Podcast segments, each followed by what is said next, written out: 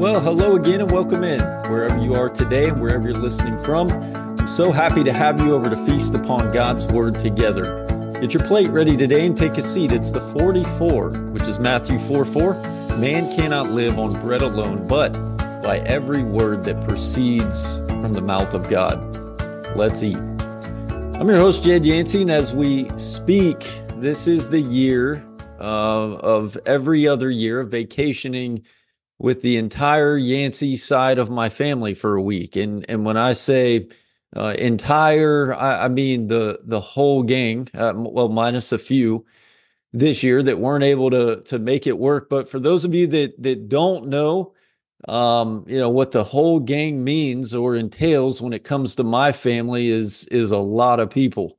Uh, I've got nine siblings, and all but one of us has children, and so plus we got two buns in the oven that are due in 2024 that uh, you know everyone's super excited about and happy. So let's just say these aren't your typical Airbnb or um, you know VRBOs that we're having to try to find for us all to fit and all to be together.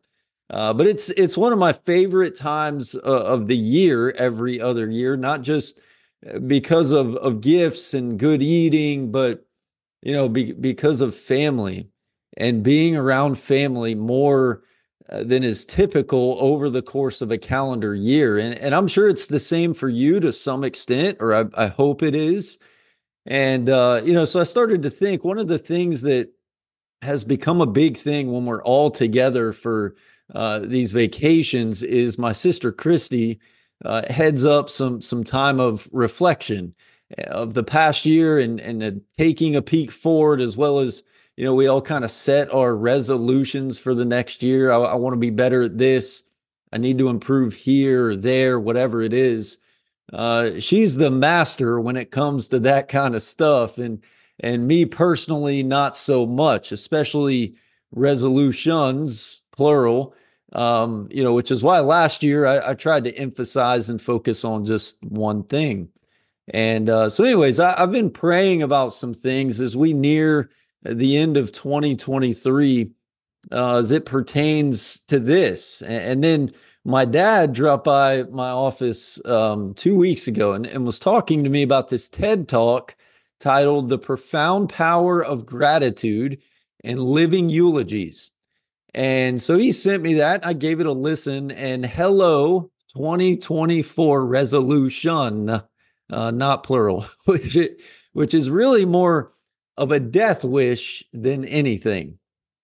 Now, by saying that, I, will tell you here from the start, I don't mean death wish in the context that you know we use it or we define it like my desire or my wish is for someone to die, but rather what I do mean, and what the woman in, in the who gave the TED Talk w- was talking about in her 10 or so minutes, uh, which by the way, I'll I'll link that uh, TED Talk in the description of this episode in case you want to give it a listen and a watch. But what she meant and, and what she said was that her wish and, and now my wish and now my 2024 resolution is to not leave any regrets, especially it pertain as it pertains to people I'm surrounded by and the people I love, and then the unavoidable occasion of death.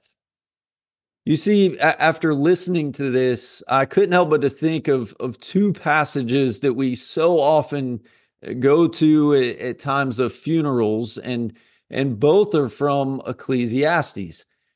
The first of those, Ecclesiastes chapter 3, beginning there in verse 1. There's a time for everything. There's a season for every activity under the heavens, a time to be born, a time to die, a time to plant, a time to uproot, a time to kill, a time to heal. Uh, all these times, and, and in there is the reality that there is a time to be born and a time to die. We see also in Ecclesiastes chapter 7, beginning in verse 1, a good name is better than a good ointment, and the day of one's death is better than the day of one's birth. It's better, verse 2, to go to a house of mourning than to go to a house of feasting, because that is the end of every man, and the living takes it to heart. Sorrow is better than laughter, for when a face is sad, a heart may be happy. You see, I, I hate to be morbid, but death is not only very real, but it's completely unavoidable. Uh, there's a time for all of us. We, we don't know when our time is, let alone the time of, of all these incredible people that you and I are surrounded by. And it sounds so scary. It sounds so terrible. I don't even like to think about it. And we want to avoid it. And yet, what we read in God's word is that not only is it unavoidable, but that it's a good thing, especially for the follower of Christ to die.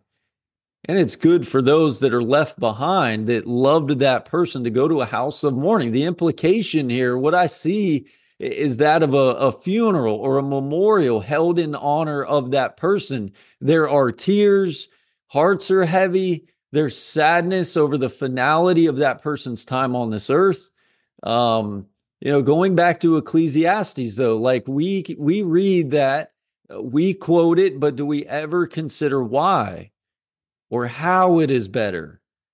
Or better yet, how can how it can be better? and how we can make it better to go to a house of mourning than to go anywhere else.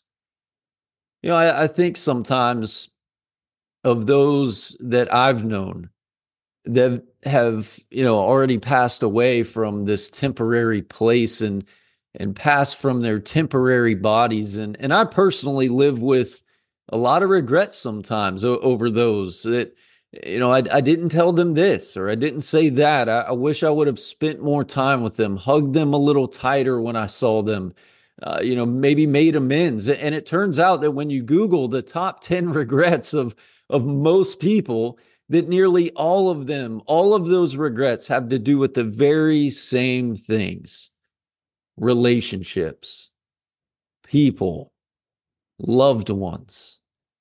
It's crazy, right? Because in the right here, in the right now, we can get so focused on all these other things our, our careers, our phones, on worrying, on stress. And, and what happens is that all these other things distract us away from the everyday choice of gratitude and thanks and kind words. And as Miss Andrea calls it in her TED talk, an opportunity for grace notes. And she talks so much about the avoidance of regret when it comes to uh, to loved ones and how that has everything to do with right now and saying what I need to say right now. Writing a letter of gratitude for people right now, loving people, showing you love them right now. And man, this this one hit me square between the eyes, and I'll tell you why.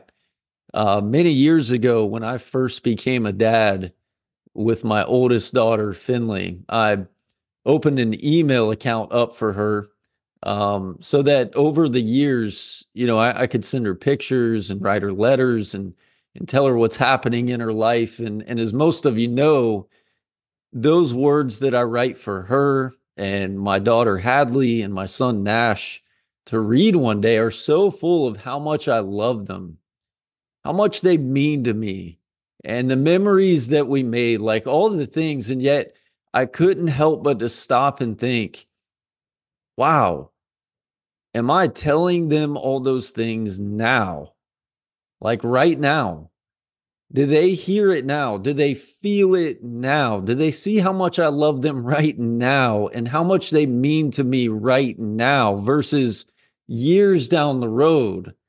when they can read how I felt so many years ago. And I got to tell you, the very thought of that right now, knowing that if something happened, like how much regret I would live with. Um, wow. Just wow. And so you're 44 today as 2023 turns over to 2024. I don't know where you're at in setting resolutions for next year, but this is one of those things where we can all make some application in the right here and the right now. We're short and sweet today, but as I close, I want you to consider Proverbs chapter 16 and verse 24 that says this gracious words, grace notes, as Miss Andrea called them. Gracious words are like a honeycomb, sweetness to the soul and health to the body. And the true beauty within those words, and, and likewise my actions toward those around me, aren't just that sweet honeycomb for the soul, for the ones they are directed towards, those, those words and those actions are directed towards. They bring the giver of those words and those actions the very same sweetness and good health to the body and the soul. I'm praying that you all have a happy new year and that God will do amazing things in your life in 2024 as, as he does that and will do that, may we all consider the opportunities we have in front of us now to love, to forgive, uh, to give others the very things that we feel inside about them that they need to see and that they need to hear and that we need to give. Don't wait. Join me in doing these things now. I love you guys, and I'll talk to you next week.